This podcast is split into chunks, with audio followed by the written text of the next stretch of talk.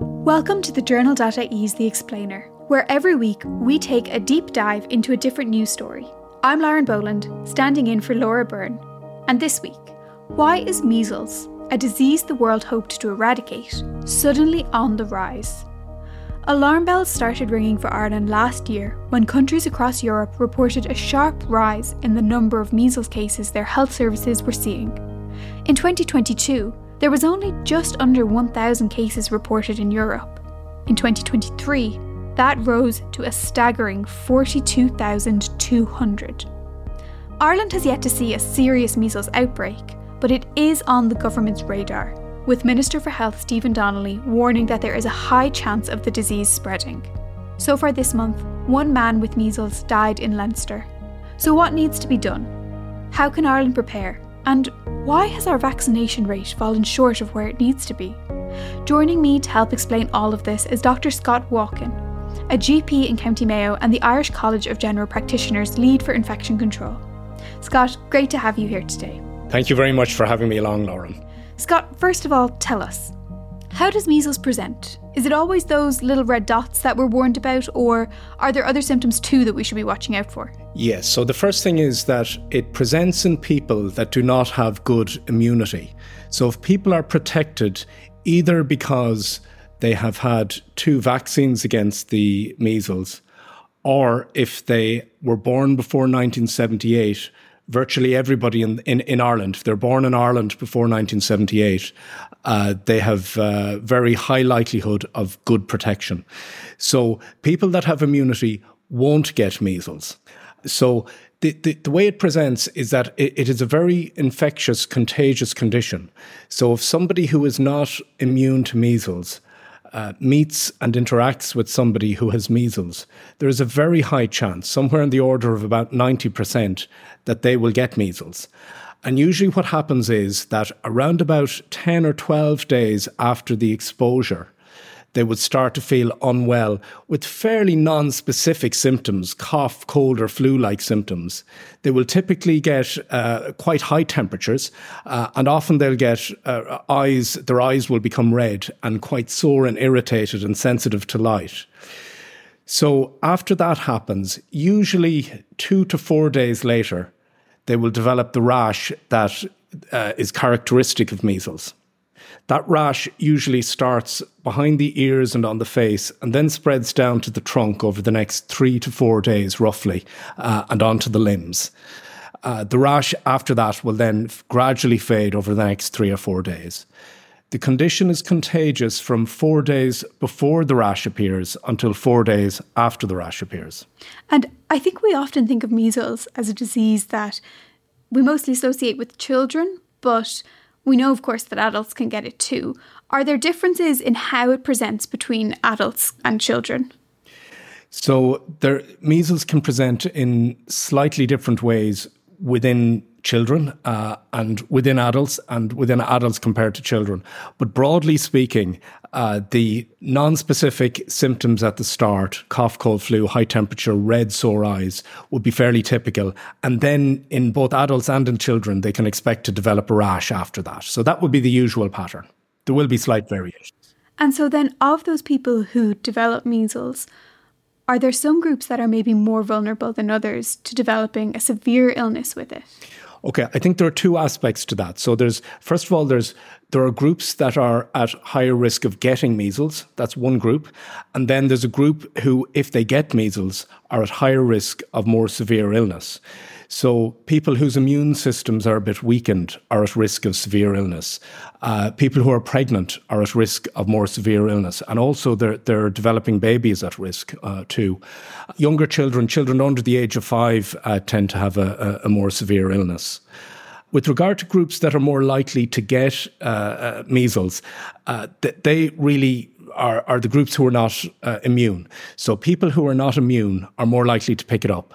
And there's a group of uh, males in their late teens in particular, and that group has particularly low uh, immunity. Uh, so they're often people who are maybe in, in college and there's a lot of socializing, they mix a lot. So they're, they're a group that are at, at particular risk of developing measles. Uh, there are certain parts of the country where the uptake of MMR vaccination is is really very low, uh, down below 80%. Uh, so they, the people living in those areas are at risk. And then also people who travel to areas where there is a lot of, of measles.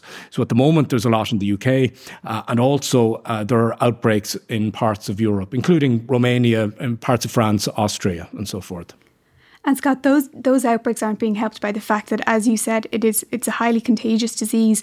I mean, I think people will remember from COVID, we learned a lot about how that virus spreads. How does measles compare to COVID? Just how contagious is it? So, COVID is considered to be a, a, very transmissible illness. It's considered to be quite infectious.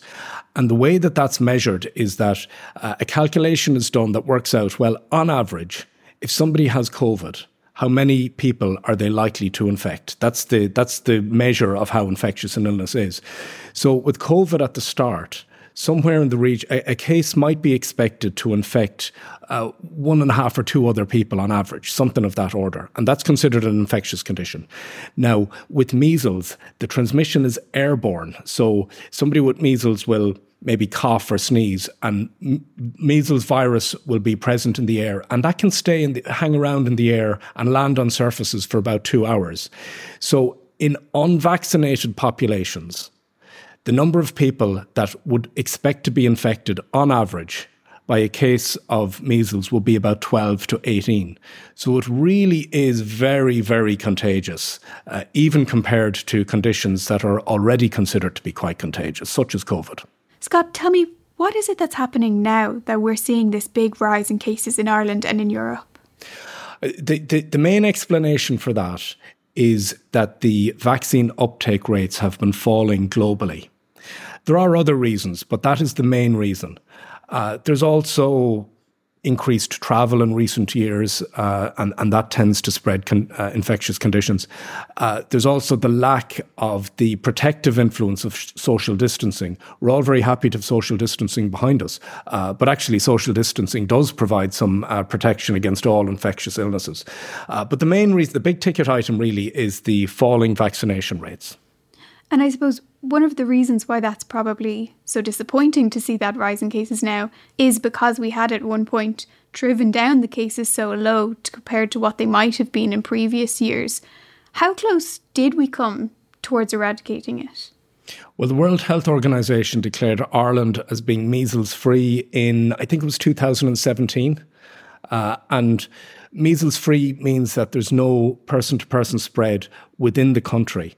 Uh, so there were occasional cases uh, over the years after 2017, but they were predominantly people who had travelled to uh, areas where there's a lot of measles and returned back with it. Uh, so essentially, yes, we were considered measles free, and that was because the, well, it was a number of factors, but it, it, including that the uh, the vaccination rate was higher at around about that time. So we saw that vaccination rate get quite high. What's the uptake like right now in Ireland? So, on average, nationally, the uptake rate of the first MMR vaccine is less than 90%. And that is substantially less than the level of vaccination that the World Health Organization uh, define as being required to prevent outbreaks of measles in a country.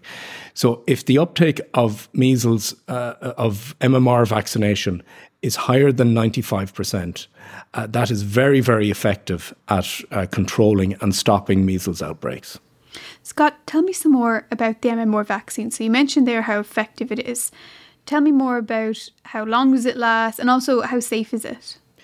So it's an extremely effective vaccine. It's also an extremely safe vaccine. And the MMR vaccine has saved millions of lives since it has been introduced. Measles vaccine is administered at 12 months of age to babies. And the protection that arises from that happens very quickly, within a few days. And it is fairly long lasting and the level of protection is around about 95%. Now, a second measles vaccine is given when children are four to five years of age.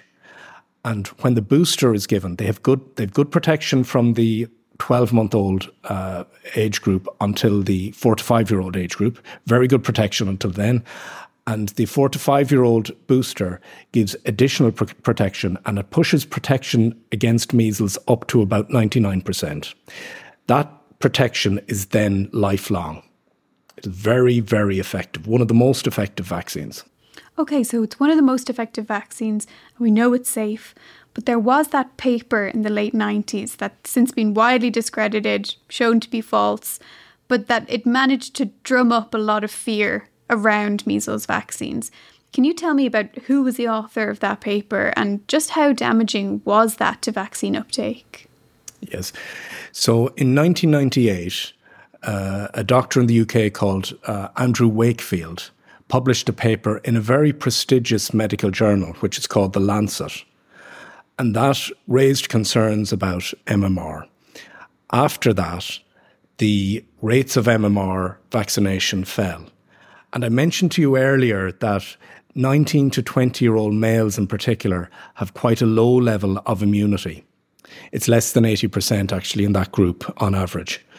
Uh, you can draw a direct line from the publication in the Lancet to falling uh, vaccination rates at around about that time, which have now resulted in low vaccine uptake and low levels of immunity uh, in the 19 to 20 year old male cohort. Uh, females of that age also have, have low uh, levels of uptake, but just not quite, or low levels of immunity, but just not quite as, as low. So, as a result of the scare at the time about the vaccine, uh, there was an outbreak of measles in Dublin in 2000. And there were about 1,600 cases of, of uh, measles that occurred at that time, and three children died. So you can draw a direct line from the Lancet paper, which, as you quite rightly say, was entirely discredited. Uh, there were major concerns published in the Sunday Times in the UK and the Washington Post about uh, conflict, financial conflicts of interest. You can draw a line between that flawed, discredited research and the measles outbreak in the early 2000s. I'll, I'll jump in there, Scott, and I'll ask you mentioned that age group of young men who have had particularly low uptake of the vaccine. What is the story with Ireland's catch up programme? So, if you're somebody who hasn't received your MMR booster and you're an adult now, how do you get one? There are multiple channels uh, that will be available for people to get the MMR vaccine. Probably the most familiar to most people is that they can go to their GP to get an MMR booster. Uh, people who have never been vaccinated against the MMR uh, should, in fact, get uh, two doses of the MMR vaccine uh, four weeks or more apart. Uh, and uh, there are also plans for catch up clinics in various high risk places uh, around the country. So, so plans are, are underway to set those up. Uh, but I think the short answer is uh, your GP will be able to do it. Sometimes it can be difficult to work out if somebody has been vaccinated uh, or if they've had MMR and have been vaccinated against measles. And uh, if in doubt, assuming there's no reasons to avoid the vaccine, and there are some people that shouldn't have the vaccine, but if there are no reason to avoid the vaccine, uh, well, then an additional dose of MMR, or if necessary, two additional doses of MMR are considered very, very safe and very, very effective. And just to put all of this information and, and those figures into context for us, say if you're a grown adult who's typically healthy, but for one reason or another, you haven't received either dose of the vaccine. How sick could you become if you caught measles now? Well, I, I think the really unfortunate reality is that measles can be a really serious illness. And the first confirmed case of measles in Ireland in 2024 was, in fact, in an adult. And unfortunately, uh, he, he, he's deceased. He passed away from measles. And given that we're hearing more about the virus spreading and also about the really devastating impacts it can have, like you just mentioned. What would your advice be for parents of very young children who haven't yet received their first dose? What, what I would suggest is to get protection when it's due on time. And what that means is getting the first MMR vaccine at 12 months of age and getting the next booster at four to five years of age. There are some circumstances where that schedule should be uh, altered a little bit, uh, but that's that's the exception rather than the rule, and that is guided by public health. The short version is get the vaccine on time, and that will give good protection. And Scott, how about after the vaccine? Given that we're seeing these cases rising the way they are, is there any precautions that parents of children of all ages should be taking even after they've received a vaccine? So, people who have had two vaccines four weeks or more apart after their first birthday have really good protection against measles. So, people who are known to have two doses of vaccines, uh, they, they, they don't need to take any additional uh, precautions. They have good protection. If it's unclear if people have been fully vaccinated, then an additional dose of vaccine is appropriate. Children between the age of one year and four or five do not need to get the four or five year old age group vaccine early because the 12 month vaccine gives really good protection up until the fifth birthday and beyond, actually. Uh, so, getting the vaccine on time is, is what's needed to give good protection. Okay, and of course, it's not all on parents. A big part of this will be uh, the actions taken by health authorities as well. So, what should they be doing? So, the concerns about the risk of a measles outbreak uh, has been on the minds of the health authorities for quite some time now. The reason for that actually is, is because of the falling vaccination rates. So, the health authorities have been working on plans to deal with the outbreaks that have been anticipated. So, for example, over a year ago, the National Immunisation Advisory Committee uh, started to update, indeed, indeed has updated guidelines about uh, measles vaccination, about MMR vaccination. Uh, the HSE has already set up an incident management team, even though there hasn't been uh, widespread cases of measles, uh, there is an incident management team in anticipation that has been set up in anticipation of dealing with that. Uh, there have been um, moves to order the testing equipment, for example, uh, to allow measles to be diagnosed. So a lot of work has been done already. I think the next steps, uh, which are being taken, uh, will include setting up uh, additional access to MMR vaccination in areas where vaccination uptake is low and in areas where the the uh, the risk of an outbreak is high. So, for example, third level institutions, uh, you know, they they they may require um, uh, special pop up clinics to help with vaccination there. So, a lot of work is is is has been done already, and it is a very dynamic, evolving situation. Uh, but the health authorities have structures set up to deal with uh, whatever situation emerges. So, so so there, I think there's quite a lot of work being done in this space. Scott, thank you so much for speaking speaking with us today and for sharing all of that information so clearly. Thank you, Lauren. Appreciate it greatly. Thanks again to Scott for joining us today. You've been listening to the Explainer podcast by thejournal.ie. This episode was brought to you by senior producer Nikki Ryan and executive producer Sinead O'Carroll. If you learned something new from this episode and you'd like to support more of the work we do here, you can make a one-off donation or become a monthly subscriber at thejournal.ie slash contribute. You can also leave us a review with your thoughts wherever you get your podcasts. Thanks for listening, and we'll be back explaining more news next week.